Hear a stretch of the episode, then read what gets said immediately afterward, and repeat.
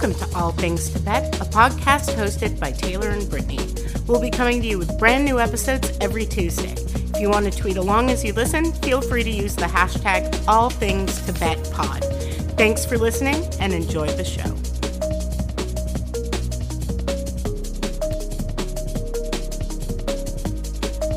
This is All Things Tibette, episode seven. I'm Brittany.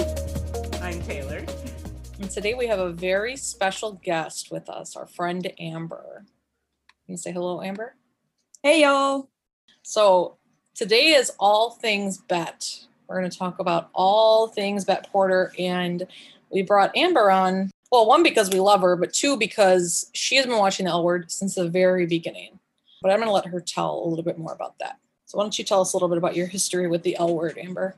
I um, first heard about the L Word. I used to subscribe to Curve magazine, which was a exclusively lesbian publication. Back then, we didn't have a whole lot of internet access. You know, that was more of a luxury than a staple. And I had been subscribing to Curve probably since uh, my military years, the mid '90s. That was a just a, a peek into the lesbian community on a global stage. So anyway, I, I first read about the prospects of Showtime developing this show from Curve magazine. I think it was in 2002-ish, and that's back when it was called Earthlings. And they introduced some of the cast in the article um, that Jennifer Beals, and which all I knew about Jennifer Beals at that time was that she was the star of Flashdance, which I remember viewing in the movie theater as a child. My mother took me to that movie. She covered my eyes a lot. I remember that. And uh, I remember telling my partner, Kim, oh my God, because we had we would watch Queer as Folk, because that was the only queer content that you know we had access to at that time. And I said, Showtime's developing a, a you know a new series, and but instead of the gay guys, you know, on Queer as Folk, we get to see the ladies, and it's going to be you know it's going to be coming out soon. So that's how I first learned about the L word. And we were already subscribers to Showtime because we'd watch Queer as Folk. And uh, from the day it launched, we watched religiously every Sunday. And sometimes it was just Kim and I, and other times we'd have friends over and we'd watch together. Have you been a Tibette fan? I know you have been a Bette fan, but have you been a Tibette fan since the beginning? I have been a Tibette fan since the beginning, more so a Tibette fan since the beginning than uh, a Bette fan. Tibette drew me in because their relationship was along the same timeline, almost to the date of when Bette and Tina, if you would do the calculations of when Bette and Tina started dating to the time that Kim and I started dating, from the time Bette and Tina started planning a family to the time that Kim and I started planning a family to the infidelities and the communication issues, the trust issues. Mm-hmm. We've lived that life and we lived it nearly identically on their timeline. Wow. And you have so, a you have a daughter as well who's just about the same age that Angie is technically in the show as well. Right, right. I think Angie was born on the second se- yeah, the second season which aired in 2005 and my daughter was born in 2006. Wow, that's awesome. And you're also a very big Jennifer Beals fan. Yes, I am. Which stemmed from the L word. Like I said, mm-hmm. all I knew her beforehand was the chick from Flashdance. Mm-hmm. And but with the L word, I became a Jennifer Beals. And I, I mean, don't get me wrong, I love Laurel Holloman as well. But Laurel Holloman, she just seems so much more accessible mm-hmm. than uh, Jennifer does. And I mm-hmm. think it's the mystery of Jennifer that keeps me intrigued for all these years because she's so mm-hmm. private. It's kind of like trying to unravel a mystery. Mm-hmm. So I think that's what about her keeps me so intrigued. Sure. Yeah, you definitely know where Laurel stands on shit. yeah, yeah right. there is no I'm, mystery there. Right, right. I mean, I was there through all the tweet and deletes uh, on Twitter and so and, and and jennifer's just so poised and you know there's just something else there that we can't touch that we can't reach and that's what keeps me just trying to figure it all out all right so we'll talk um first just a bit today about Bette and just more of her background so taylor do you want to go over this I mean, sure. So, what do we know about Bette? We know that she's the youngest of two, technically, because she has Kit, who's her older half sister on her father's side. Her father passed away right before Angie was born. And her mom, interestingly, if I've read between the lines correctly, her mom, I believe, left them at some point when Bette was pretty young after Melvin cheated on her. So I think that I'm sure we'll talk about more because I think it was hugely influential on who Bette is as a person. She went to Yale, which she's very proud of because, like most people who go to Ivy League institutions, she mentions it at every possible opportunity. And technically, she went to Yale twice because we know that she got not only her bachelor's degree, but also her MFA from Yale. And Brittany, you and I were talking about this way back when we were like first putting things together for the Bette episode. She probably got her degree in some actual kind of art making. Like, oh, yeah. Yep. Not art history or art management because Yale does not give MFAs for either of those things. So mm-hmm. she likely got a master's degree in like painting or something, which sure. I think is actually really interesting. She has a nephew, and before she and Tina got together, she and Alice dated for like five seconds, and it was really weird and awkward.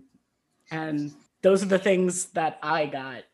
I don't know if either of you wants to add anything else. Well, I think they like we always have to point out there's some plot holes with the L word because it's what? questionable if did she date Alice and then date Tina, or was she oh, dating oh, yeah. Alice and then started dating Tina? Because they tell it both ways. Yeah, because God forbid we pick one story on the L word. oh, L, L word is full of inconsistencies, as we all know. If you've watched it more than once, you know that it's full of inconsistencies. But the way I see it is she met Tina when she was dating Alice. Mm-hmm. But they were, it wasn't a serious relationship. It was sure. more, uh, you know, a time filler. Yeah, and sure. uh, once she met Tina, and Tina reciprocated when she went to pick up the earring and they kissed, is when she went back and told Alice, "Look, this isn't working, and anyway, I met somebody else. Peace out." Yeah, yeah. Which Alice brings up a couple times. Right. Yeah. She's yeah. But yeah, you can tell Alice was more invested in the relationship than Bette was because there's some Absolutely. bitterness there. I don't think she was as invested as I think she just likes to talk shit. Oh, that's yeah, true. That's you true. You're yeah. not wrong about that. Because I'm I'm a shit talker too, and I will rub it in anyone's face just to get a reaction. Yeah. So we learn a lot about, you know, we did all things Tina, and we really had to fill in a lot of gaps about her because there was things that were alluded to or these this fanisode and interrogation tapes where we find out this very like shocking bombshell information but with Bette it wasn't that way but we were given a lot of information. We see a lot of her behaviors. We have a lot more of our questions are answered about her. And Bette also can see at least towards the end of the series she really starts to recognize her downfalls and the things that really have impeded on her relationship with Tina and why Tina and her have been together and then broken up and been together and broken up. So there's not as much guessing as we have to do with Bette. It's really laid out there well for us. I mean, she is the star of the show. Right. But I would just like to reference again that Laurel Holloman is also second on the cast list, and we had a we had to question a lot of things and guess and fill in gaps. But I'm not bitter about that at all. we can't hold that against Bette or Jennifer. I mean, that's no, you no, know, no, no. You know, and, and that was a big flaw of the of the show that we had zero backstory on Laurel. Zero. Yeah. Like it wasn't like we had less. We had none. Nothing. You had more backstory on Max than you yep. had Laurel. You had I more backstory say, on Marina, who was in there. Yeah. It was in the show for one season. Then we had for Tina. It's true. It's true. And I, I, I still don't get it. I don't know if it was just, if it was intentional or completely just I, I don't know. I don't I really wonder if this is like complete conjecture. I have no real evidence for this at all. But I wonder if, because I believe the original plan was to have Bette and Tina break up, I wonder if Tina was not originally going to be in the show after a season or two.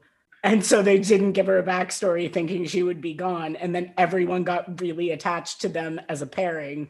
And so they were like, oh crap, I guess Tina's got to stick around.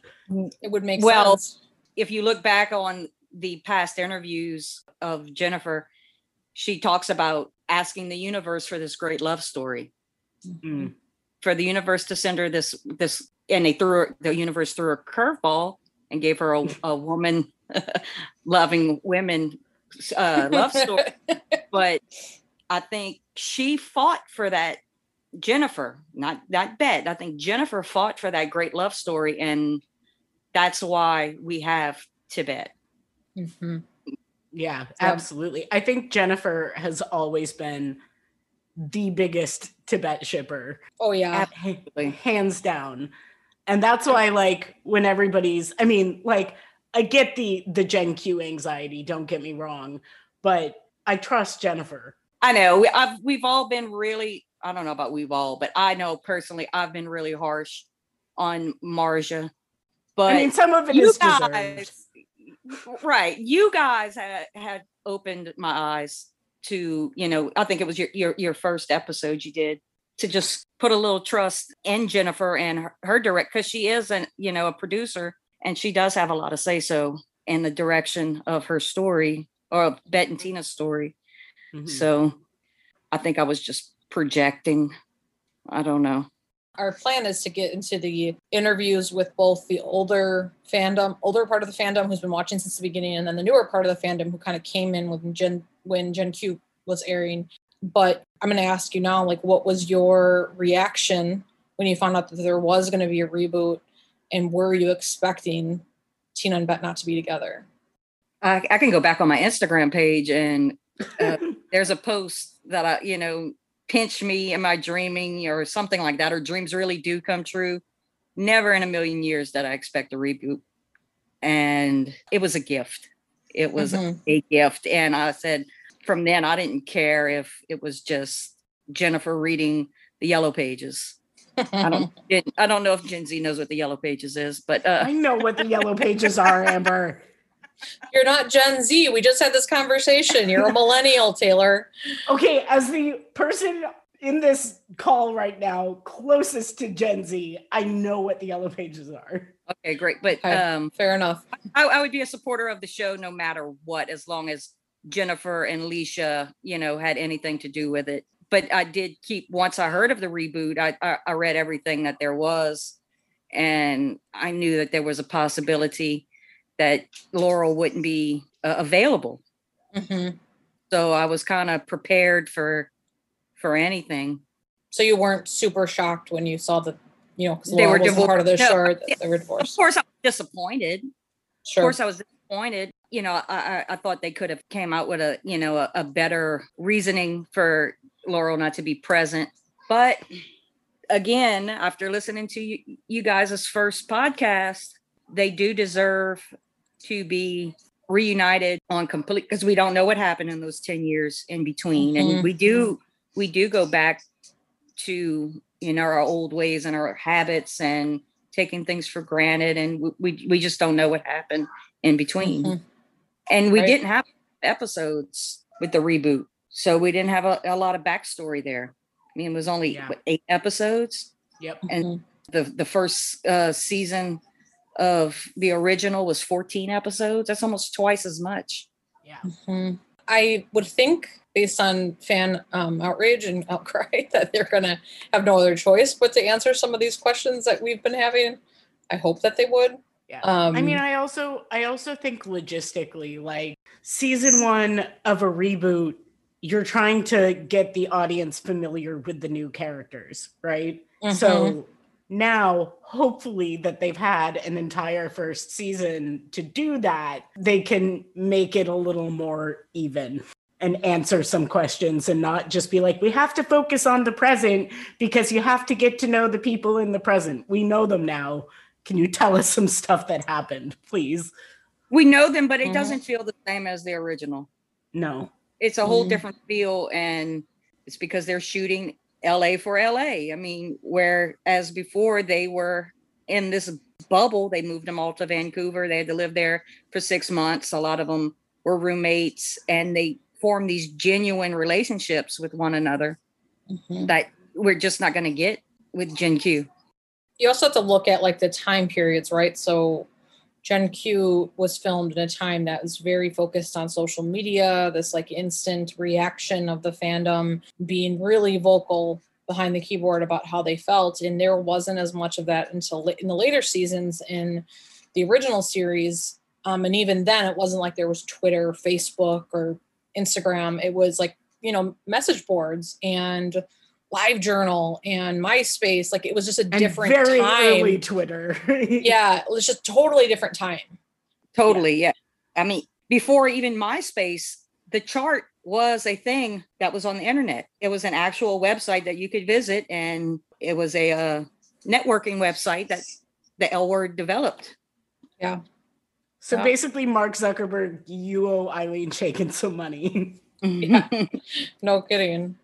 And you also have the fact that like we there are a new generation of, of viewers, but there's also this pressure being put on the newer cast from the older fans that are saying this is not the same show. But what I also think that I don't like to give Marja a lot of credit. Believe me, I don't. I think that there's some really bad choices that she made in Gen Q. But what I will say is that the plan was never for them to, it was never supposed to be a continuation of the original series.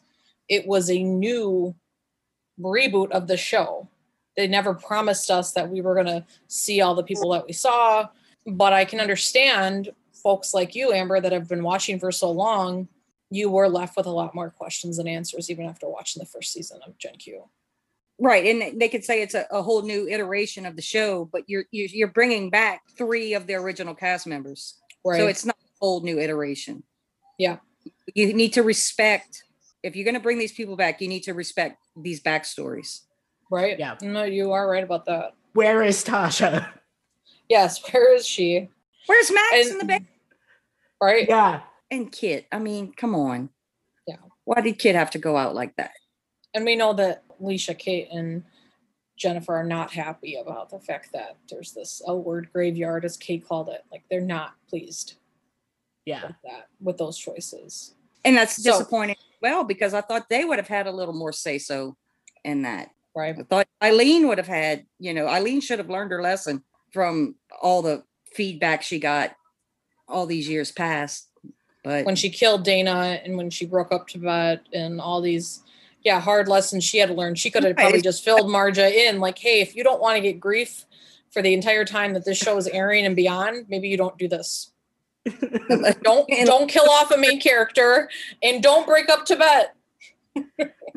wants her to earn her stripes like she did. I mean, I don't know. Yeah. um, I mean, I think that's part of the reason I'm really intrigued to see what season two is like because I know that at least reading interviews with Jennifer, at least she was very cognizant of only putting her thumb on the scale when she absolutely had to and mm-hmm. felt like it was something that she could actually like speak to. And I think Ilene, for again, all of her mistakes, really wanted to be like, this is not my show anymore.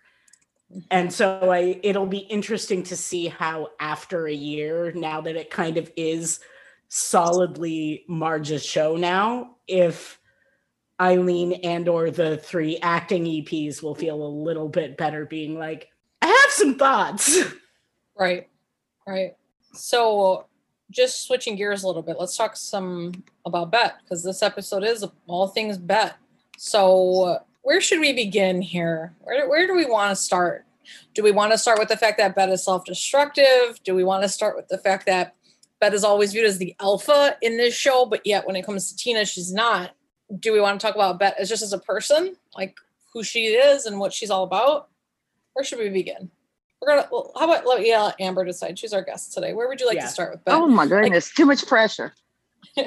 what do you much like? If you if you had to, if someone were to ask you, Amber, like, what can you tell me? Like like Jessica always says to us, like Jess says, ten words or less. Tell me ten wo- in ten words less. What's important to know about Bette Porter? It doesn't have to be ten words. 10 words or, oh, well, let's see. What is there to know about Bette Porter? Powerful, Mhm. entitled, Yes. stubborn, Thank you. unbelievably gorgeous, hmm intelligent, and she's a sucker for, for Tina Kennard. hmm That's the truth. Ti- Amen. Tina gave her that that nurturing that I think that she didn't get from her mother. Mhm. Yeah. and, and everyone else always fell at her feet because of her influence in the world around her but tina saw through has always seen through all of that and uh, she holds her up when Yeah. she's weak I think that that is the thing, right? I think like when we see the initial clips of Bette and Tina meeting for the first time, it does look like Tina is in awe of Bette. But I think as time went on, like you said, like Tina was really able to get at the heart of who Bette was, and no one else in her life, except maybe Kit, really had the ability to do that. right and and kit was in and out because of her Mhm. own transgressions with her Yeah. addiction Yep. but tina was her her light in the s- in in the sto- her calm in the storm she's Mhm. always been her calm in the storm Yep. Yeah, ahead. I think ahead, that's a really good way to put it because I think Brittany, you and I were talking about this in a couple of episodes that we recorded earlier, but like Tina always gets this bad rap for being boring, right? But I think it with at least for me, part of the thing that makes her and Bette so interesting is that contrast. Like we see with Bette and Jodi what it's like when there's two of them like go butting heads and going at each other and like for me that wasn't as interesting so i think Mhm. tina's kind of calm in the storm is what makes Bette it's what makes Bette's storm interesting to watch because there's something Mhm. to compare it to it grounds her yeah Yep. Absolutely.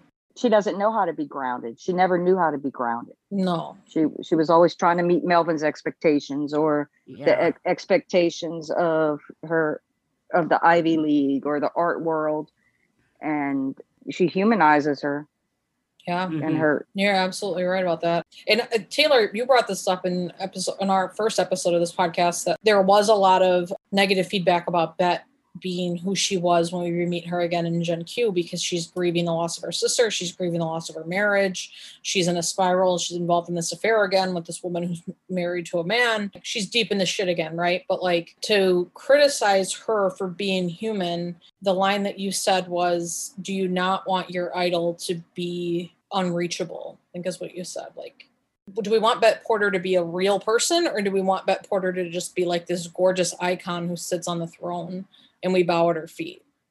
And I think that they did a good job in Gen Q of showing that she has really gone through the ringer as far as emotions go.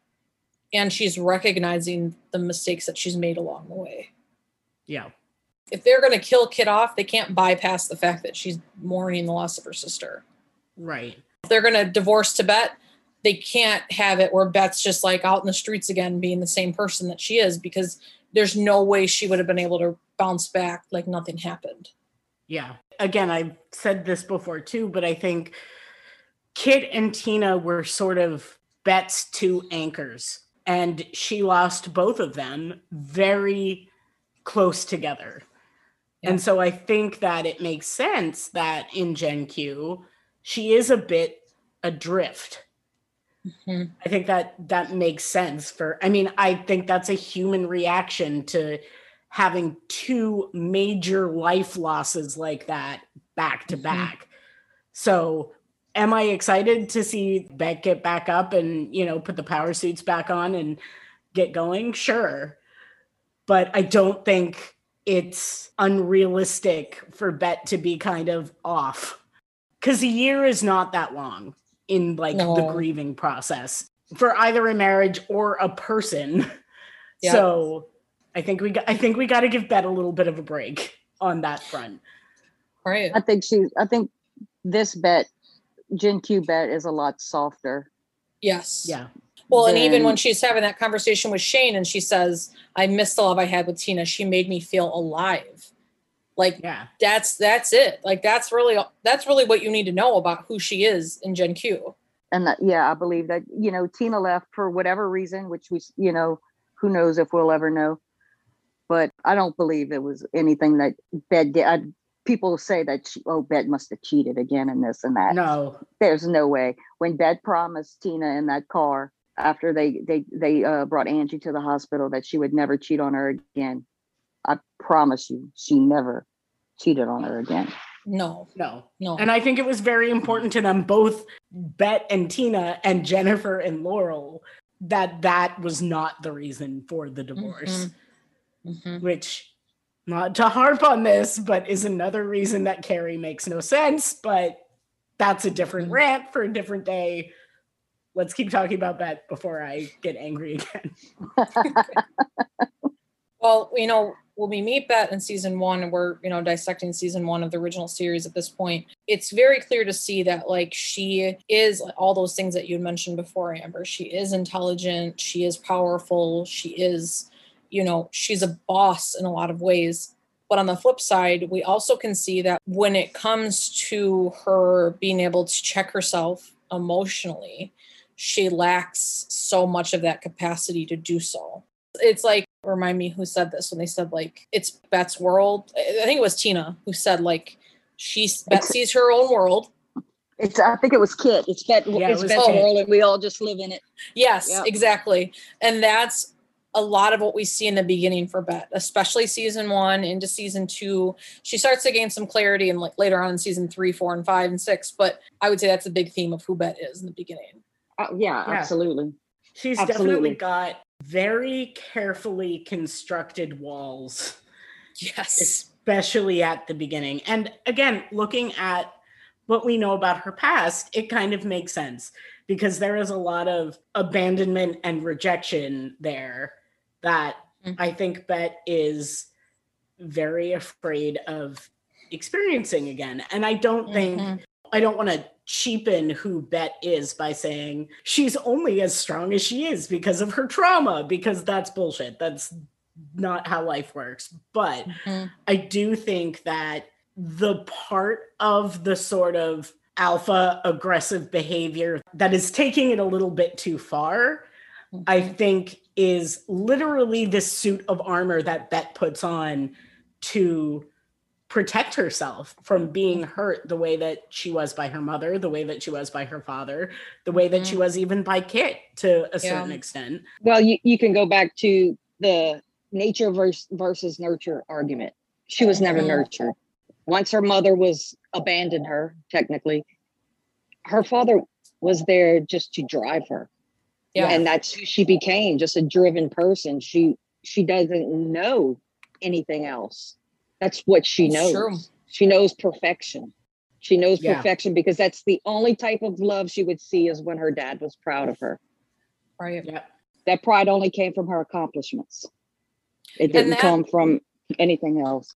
and it makes sense it makes sense in that you know we see bets just really becoming a prisoner of her own mind throughout season one right? So she's getting a lot of pushback in her job and she's her and tina have these very glaring obvious communication issues and then they have the miscarriage and it would make sense that instead of leaning in and finding a way to show emotion and heal with Tina that she stepped back and just said, I'm going to find control in a different way because I cannot control this situation.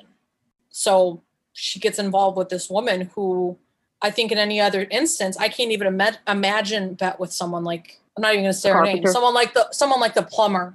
I call her the plumber out of disrespect.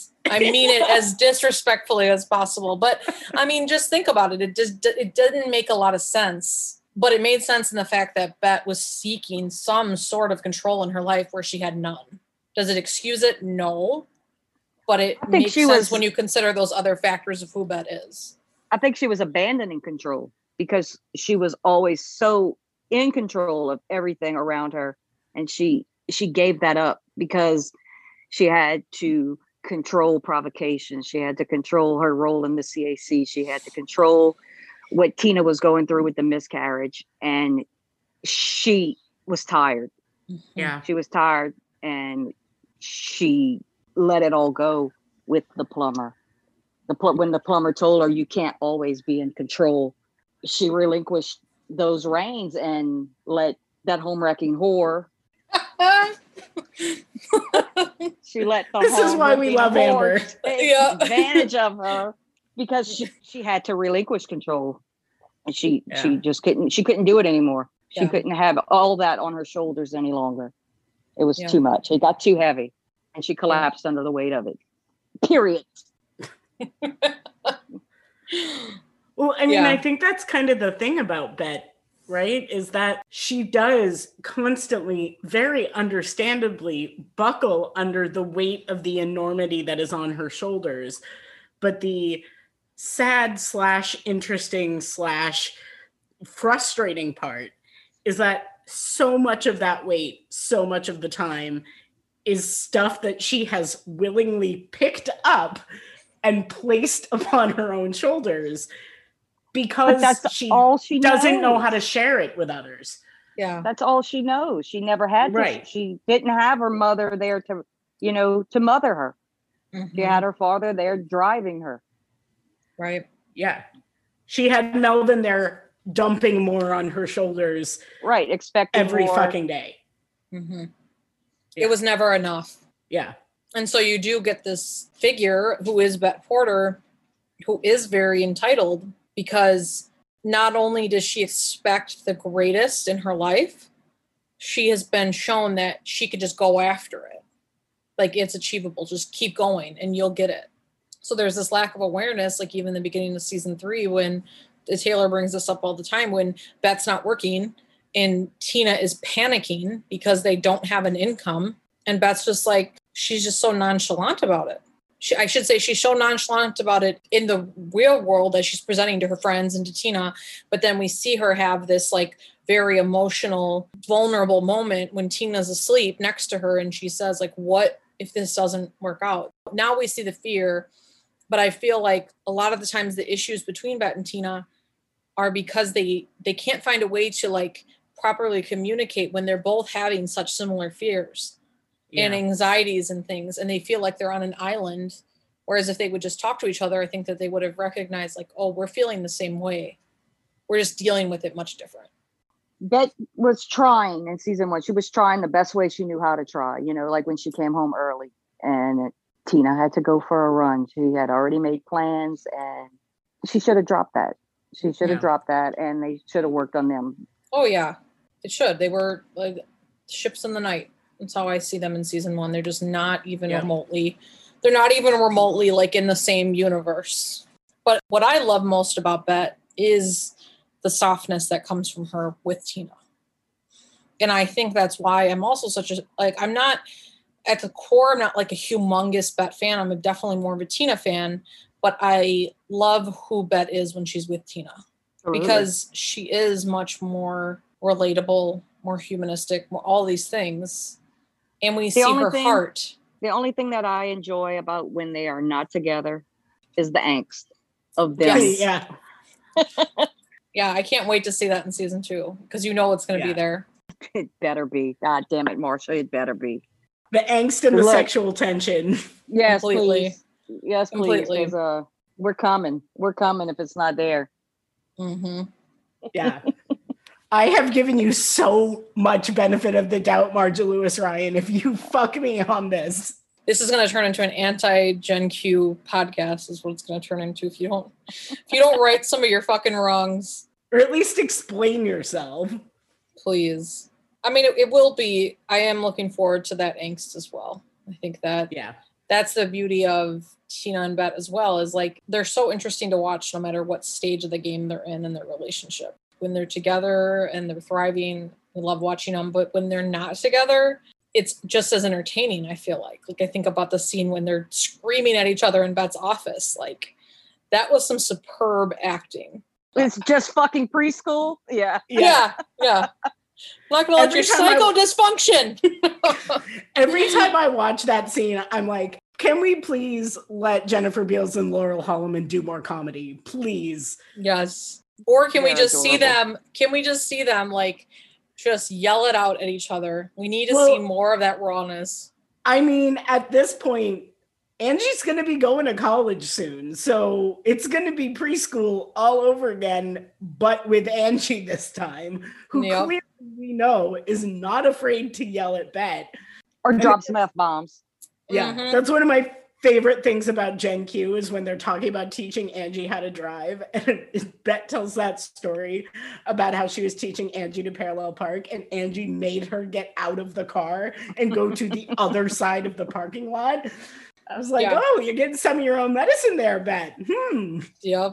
And that's I think that's why Angie's character, especially now as a teenager, is so likable, is because she is really the best parts of both of them, both Betta and Yeah, Tina. And it's, it's she's if anybody dislikes her, I really would like to have a word with them because there's how can you dislike this character? She's just She's the She's best thing, the best thing to happen for Gen Q. She oh, is Oh, yeah, the best. Absolutely.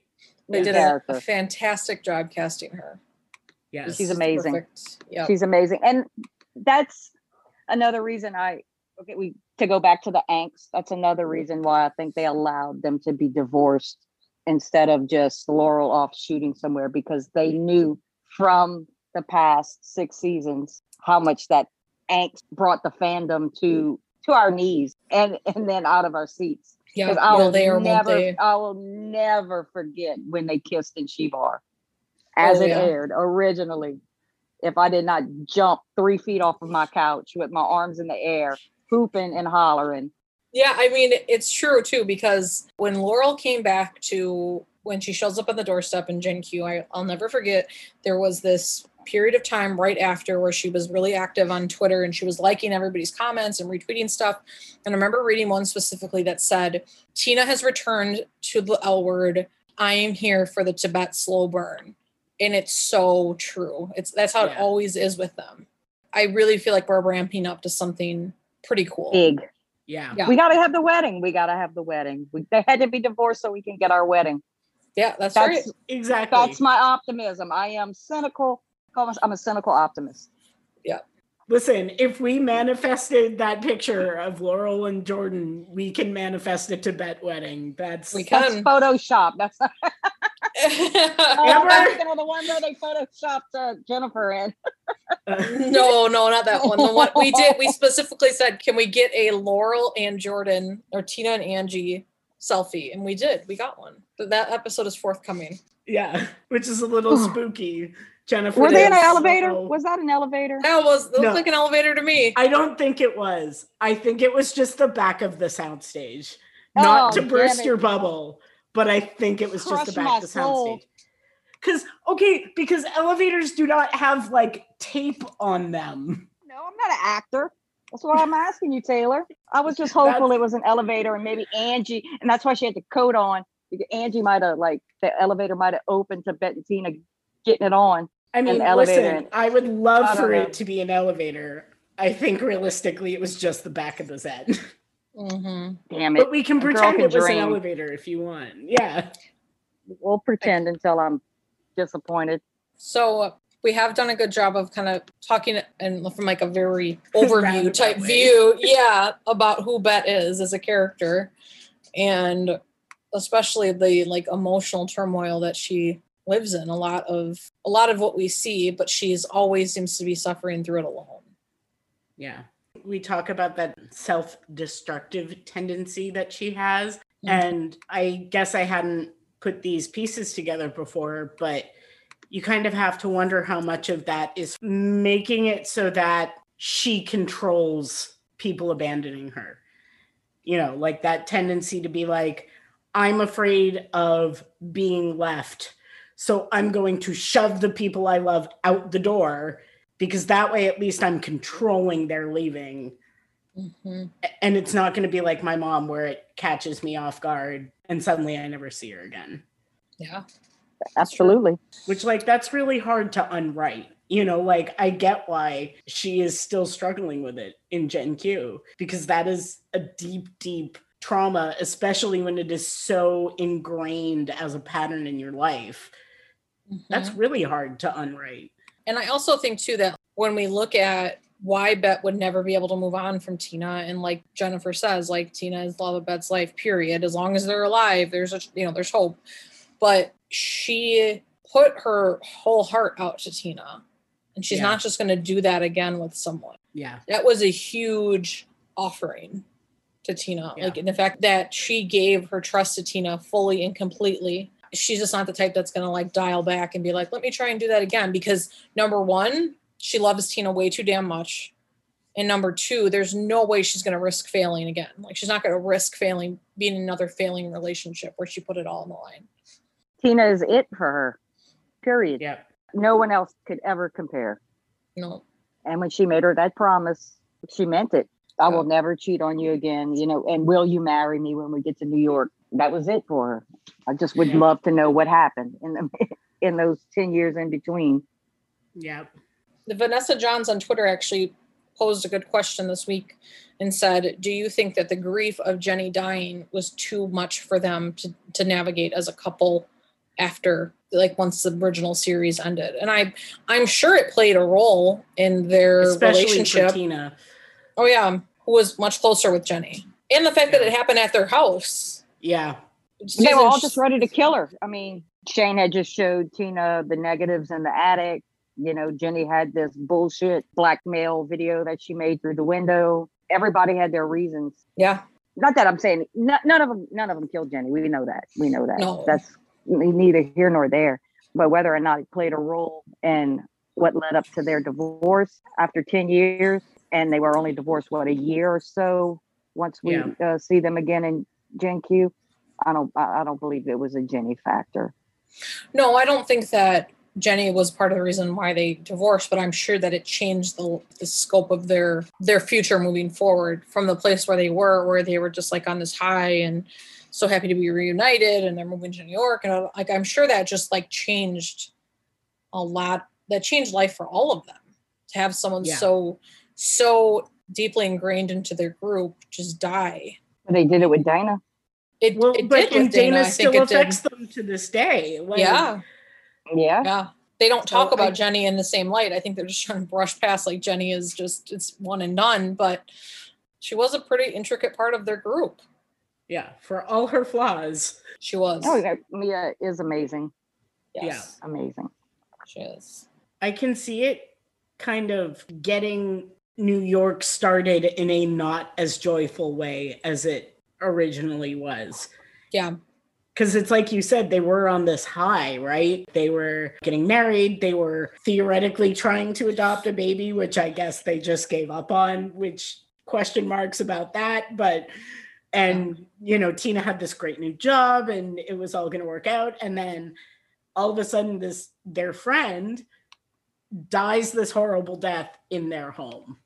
Yeah. So they kind of, I feel like, left LA with a bit of a shadow that they wouldn't have had otherwise.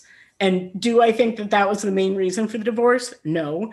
Do I think it maybe made New York a little harder than it would have been otherwise? Yeah. What we know about Beth is that she's complicated and she is layered and she is even as a grown woman was still dealing with a lot of this unresolved trauma that she had in her life. But what we also know about her is that she's like very steadfast. She is devoted. She would give it all up and more for her Tina. She's a great mother and She's a But I great friend. I will give her friend. that. She's Yep. an amazing friend. I think even Alice even says that in Gen Q when they're having that interview. You know, Yep. and to give Bette credit, she is she is one of the most loyal people Mhm. in the world of the show. yeah. Almost to a fault sometimes.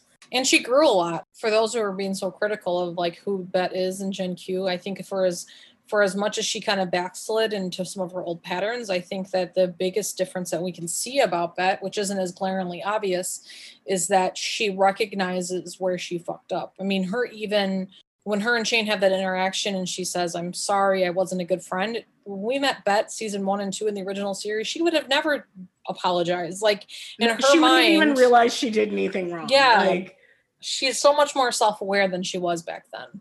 Insensitive to the fact that people have feelings and sometimes she hurts other people's feelings. you know, and that she can be a lot. and I think that's why Gen Q, Bette, and Tina have a really good chance, actually. Yes. Yep. I agree. because I think, you know, we keep coming back to this theme of Bette's bad at listening and Tina's bad at talking. Gen Q Tina, we saw, is much better at talking. And I think Gen Q Bette is a lot better at listening. Yeah.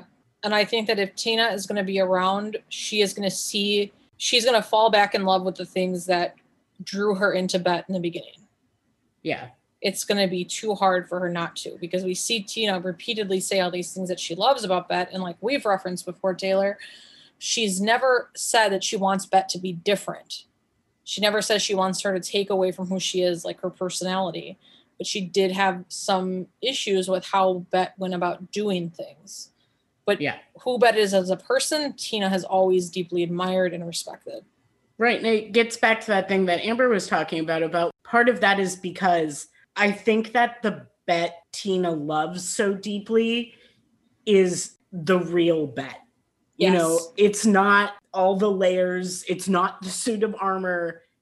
It's Bette Porter, the deeply flawed, deeply broken human being.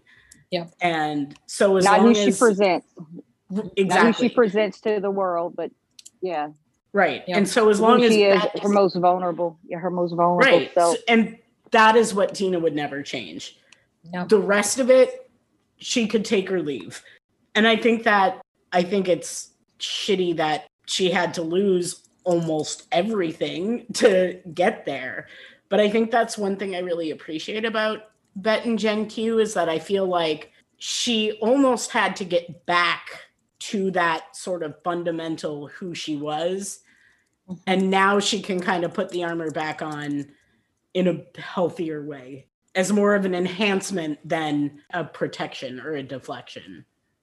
Yeah. Yes. She knows how to use it. She knows what she has, Yeah. and she knows how to use it now. Yeah. Yep. Absolutely. Oh, Amber, thank you so much for joining us on All Things Tibette podcast. We My pleasure. appreciate we appreciate your insight and your historical look back about the L word. That's always fun to hear for us newer listeners. Wow, way to make her sound watchers. really fucking old, Brittany. She's I'm already she's shit. already accepted that she is an owl. Okay, it was hard. It was hard getting her to come around to that. we but she does fully. appreciate your historical insight, Amber. Wisdom. I mean, geez, it's been what 17 years now. It's historical. Okay, that's that's damn near an adult age. This show is almost the like legal age of an adult. So yeah, thank you so much for being a part of this with us and Yeah. coming on. Thank you for having me. Yeah. So this is episode seven, All Things Bette of the All Things Tibette podcast. I'm Brittany. I'm Taylor. I'm Amber. We'll see you next time. This has been an episode of All Things Tibette podcast hosted by Taylor and Brittany. At this time, we do not have any sponsorships, but if you're interested in sponsoring us, please send us an email at allthingstibette at gmail.com.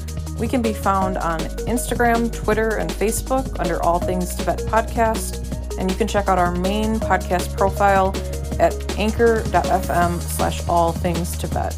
We post new episodes every Tuesday, and we send all of our love to the Tibette fandom for their support during this time as we get this brand new podcast off the ground. We will see you next week.